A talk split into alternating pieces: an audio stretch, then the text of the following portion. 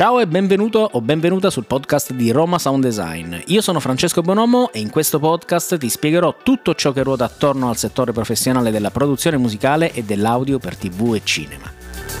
Episodio dopo episodio ti spiegherò come trasformare la tua passione per la musica in una vera e propria attività professionale a tanti zeri, in grado di darti soddisfazioni economiche e professionali. Nell'episodio di oggi parleremo della figura del sound designer. Nel settore dell'audio professionale, specialmente nei contesti di studio, ci sono diverse figure che hanno ruoli e obiettivi differenti e che lavorano in interazione sui diversi progetti. Fino ai primi anni 2000 possiamo dire che professioni come il fonico e il tecnico del suono erano delle figure ben distinte.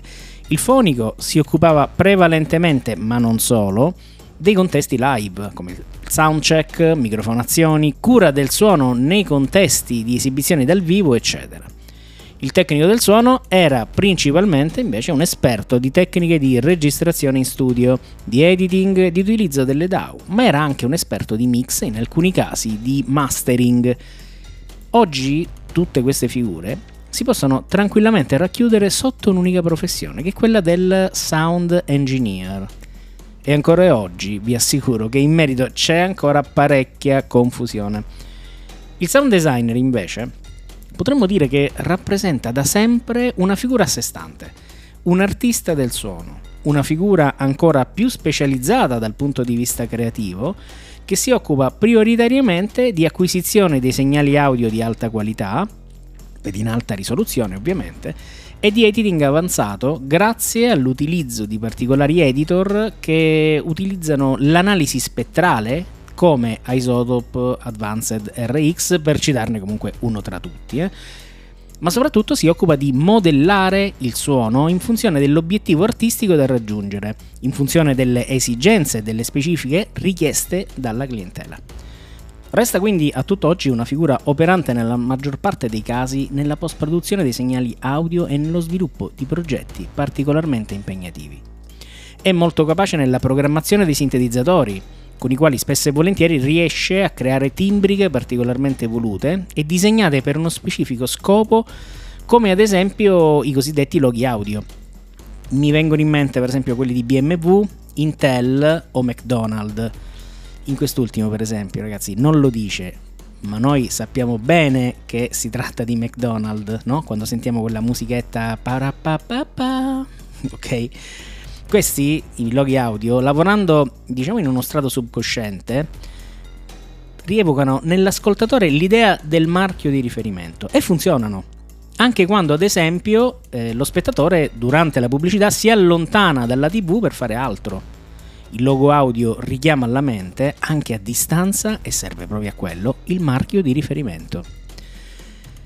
Abbiamo capito quindi che il sound designer è un professionista creativo, punto, che si occupa della progettazione, creazione e manipolazione del suono in una varietà di contesti, tra cui film, televisione, teatro, videogiochi, produzioni musicali ovviamente, pubblicità e molto altro.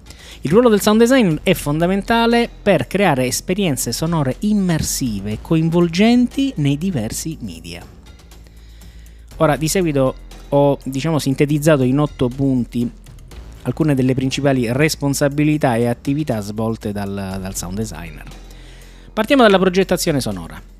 Il sound designer inizia il processo creando una progettazione sonora concettuale per un progetto specifico. Questo può includere la decisione su come il suono dovrebbe contribuire alla narrazione o all'esperienza generale. Poi registrazione e cattura del suono.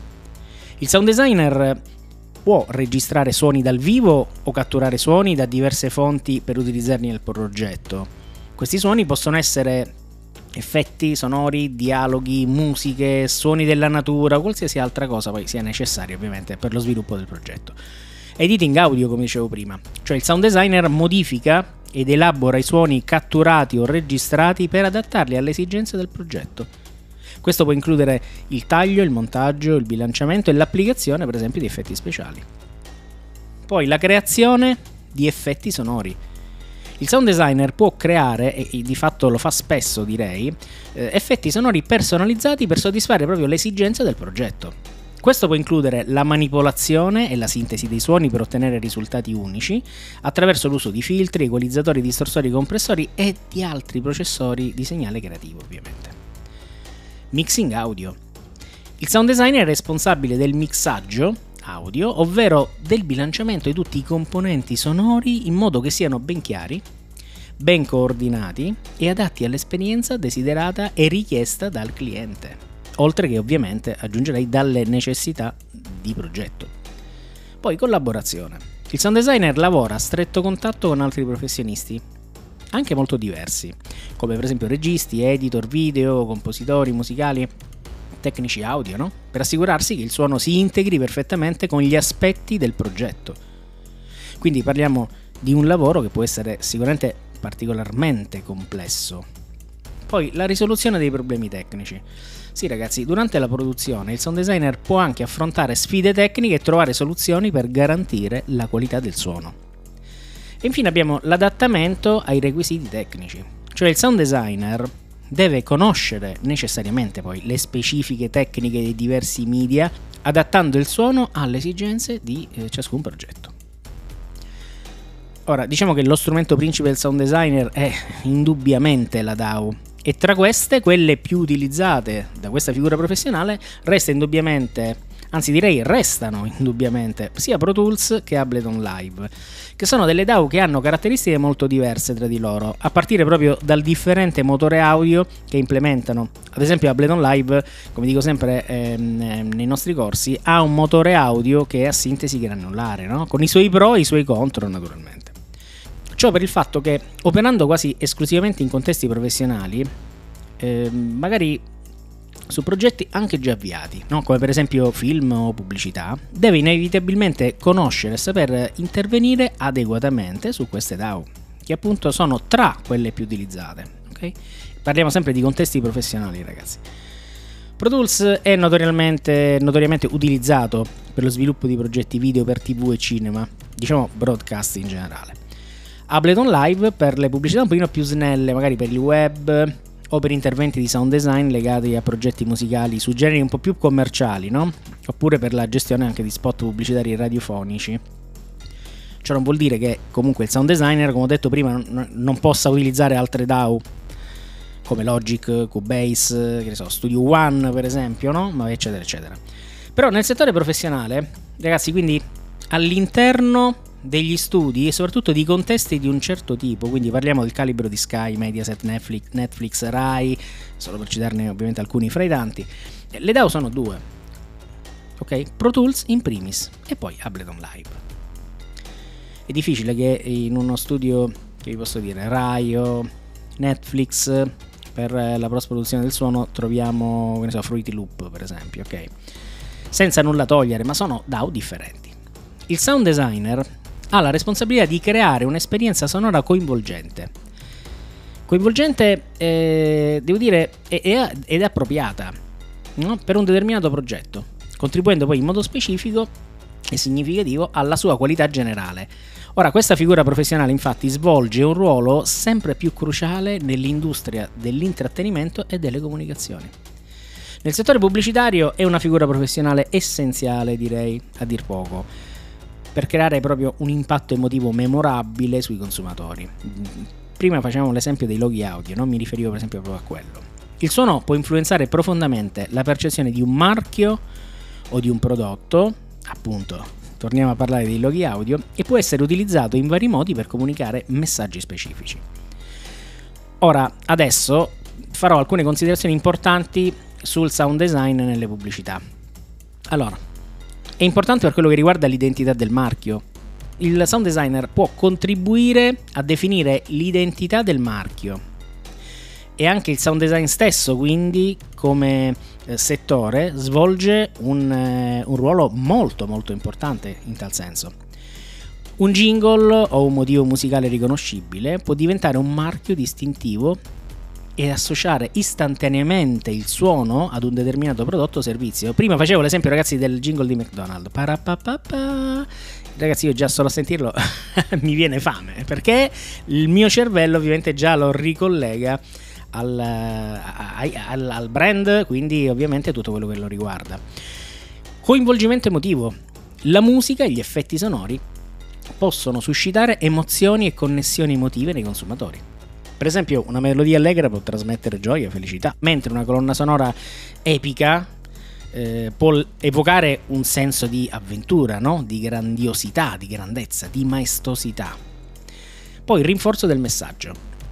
Il suono può essere utilizzato per rafforzare il messaggio centrale della pubblicità. Ad esempio, se si sta promuovendo un prodotto per il relax, si possono utilizzare suoni tranquilli, rilassanti, no? per sottolineare proprio questo concetto. Poi creazione di suspense. Il sound designer, eh, il professionista, può essere utilizzato per creare suspense o anticipazione nello sviluppo di progetti televisivi e cinematografici.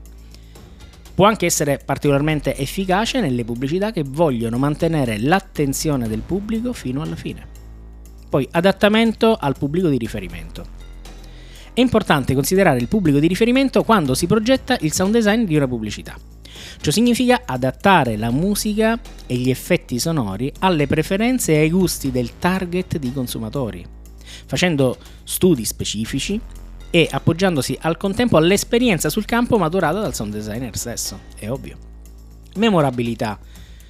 Un suono accattivante o una melodia orecchiabile possono contribuire a rendere una pubblicità memorabile. Se il pubblico ricorda il suono associato a un marchio, è più probabile che si ricordi anche il marchio stesso. Coerenza. Il sound design dovrebbe essere coerente con l'immagine e il messaggio complessivo del marchio. Ciò aiuta a creare un'esperienza di marca uniforme e riconoscibile ovunque. Giocabilità multipla, l'ho chiamata così nel mondo digitale e sui social media è importante considerare come il sound design funziona su diverse piattaforme e dispositivi. Deve essere adattabile e riconoscibile anche nei piccoli formati. Pensiamo per esempio a speaker uh, di, dei vari smartphone, no? Gli speaker sono ovviamente piccoletti, non riescono a trasmettere grandi frequenze, no? Specialmente le basse, ovviamente. Ehm, quindi non hanno una definizione del suono particolarmente elevata, e però il, il suono dato dal sound design deve essere soprattutto riconoscibile anche in questi prodotti e quindi in prodotti anche consumer. Okay? In sintesi il sound design e quindi il sound designer è un elemento cruciale per influenzare l'esperienza del consumatore in una pubblicità o in un film. Quando viene progettato con cura e considerazione, può contribuire a creare una connessione emotiva con il pubblico e a promuovere in modo efficace un marchio o un prodotto televisivo o cinematografico. Ora, parlando di sound design e produzione cinematografica e televisiva, vi dico che la progettazione del suono è un elemento fondamentale nella produzione cinematografica, poiché contribuisce in modo significativo all'esperienza visiva ed emotiva del pubblico, il quale può vivere proprio grazie al suono eh, un'esperienza di fruizione video senza dubbio più appagante e ovviamente immersiva. Quello che dico sempre ai corsi per, ehm, eh, per la sonorizzazione di film per tv e cinema è questo, provate a guardare un film horror senza audio, senza la colonna sonora emotiva non stupitevi se l'80% della suspense non arriva. Non arriva proprio perché manca il dato audio, che è fra i più importanti. Le sole parole degli attori non bastano infatti. Per vivere un'esperienza completa serve necessariamente un suono ben studiato che funga da guida emotiva per lo spettatore e che lo conduca all'apice della scena. In tal senso ci sono specifici software e librerie audio che permettono al sound designer di costruire proprio l'epicità di una scena in maniera assolutamente impeccabile. A seguire voglio proporvi il, a titolo d'esempio così, sei progetti cinematografici che possono beneficiare di uno sviluppo del suono professionale proprio grazie all'intervento del sound designer. Pensiamo ad esempio ai film d'azione. I film d'azione spesso presentano sequenze ad alta intensità, che richiedono una progettazione del suono dettagliata per enfatizzare gli effetti speciali, i combattimenti, le esplosioni, le scene di inseguimento. La creazione di suoni realistici e coinvolgenti può proprio aumentare l'adrenalina negli spettatori. I film horror. Nel genere horror il suono è cruciale per creare suspense, paura, tensione in generale.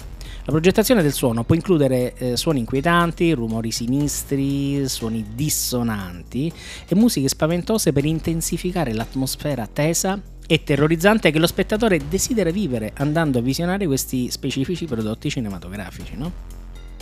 Film di fantascienza, i film di fantascienza spesso richiedono una vasta gamma di suoni creativi per rappresentare mondi futuristici, tecnologie avanzate e creature extraterrestri. E parlando proprio di questo genere, mi vengono in mente sicuramente film come Avatar, ad esempio, no? La progettazione del suono può contribuire a costruire mondi immaginari in maniera convincente.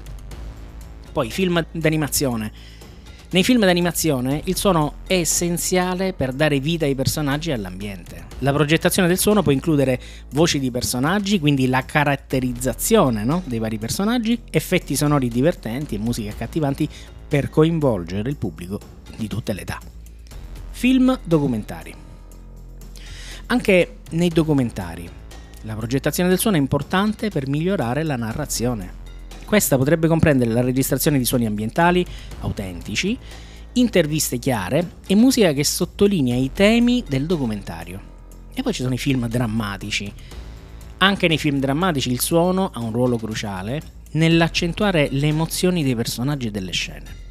La progettazione del suono può enfatizzare i dialoghi, la musica di sottofondo e gli effetti sonori per amplificare l'impatto emotivo delle storie sul pubblico eh, ragazzi, in tutti questi progetti cinematografici, un professionista del suono come un sound designer o un sound editor lavora in stretta collaborazione con il regista ed il team di produzione per creare un'esperienza audiovisiva che sia coinvolgente e memorabile. La progettazione del suono è un elemento chiave, quindi, per trasformare un buon film in un grande film. Pensiamo adesso ai cartoni animati. I cartoni animati appartengono per antonomasia ovviamente al mondo del fantastico. E più che mai, in questo caso, il sound design è una componente fondamentale per la creazione di un'esperienza visiva e sonora coinvolgente per il pubblico. Il sound design nei cartoni animati è l'arte di creare e di integrare suoni, effetti sonori e musica per migliorare la narrativa, per enfatizzare l'azione e coinvolgere emotivamente gli spettatori. Peraltro, nel tempo, i suoni all'interno dei progetti di animazione sono molto cambiati nel corso de- degli anni, appunto, soprattutto negli ultimi anni. Pensate ad esempio, e chi ha qualche anno in più può ricordarli benissimo, ai cartoni di Anne Barbera o Mickey Mouse, dove la maggior parte delle scene, finanche alle espressioni facciali, ragazzi, proprio dei personaggi, erano ricreate attraverso l'uso di comuni strumenti ad arco come violini, viole, violoncelli. Oppure intere scene venivano appositamente sonorizzate con complesse orchestrazioni. Ragazzi, quello era il primo sound design vero e puro. Oggi tutto è cambiato. La tecnologia si è largamente diffusa in tutti i contesti, da quello pro a quello home ma anche le richieste degli spettatori stessi si sono fatte estremamente più esigenti. Pensate, vi dico solo questo, pensate che una volta, quando i film erano ancora muti, eh, per sottolineare le varie scene dei film nei primi cinema, anzi nei primi cinematografi, c'era un pianista in carne e ossa nascosto accanto allo schermo che suonava in tempo reale specifici brani al pianoforte dal vivo, dal vivo, quindi in tempo reale ok? Durante la visione del film, perché i film erano muti, non c'era la colonna audio. Oggi tutto questo appare abbastanza assurdo, me ne rendo conto. Però pensateci un attimo, anche quello si può considerare come l'origine del sound design? E cioè l'arte di evocare in un pubblico emozioni e sensazioni con il suono? Beh, a mio avviso, assolutamente sì. E siamo in chiusura della puntata di oggi. Se questo episodio ti è piaciuto, lasciami una recensione a 5 stelle su Spotify ed Apple Podcast.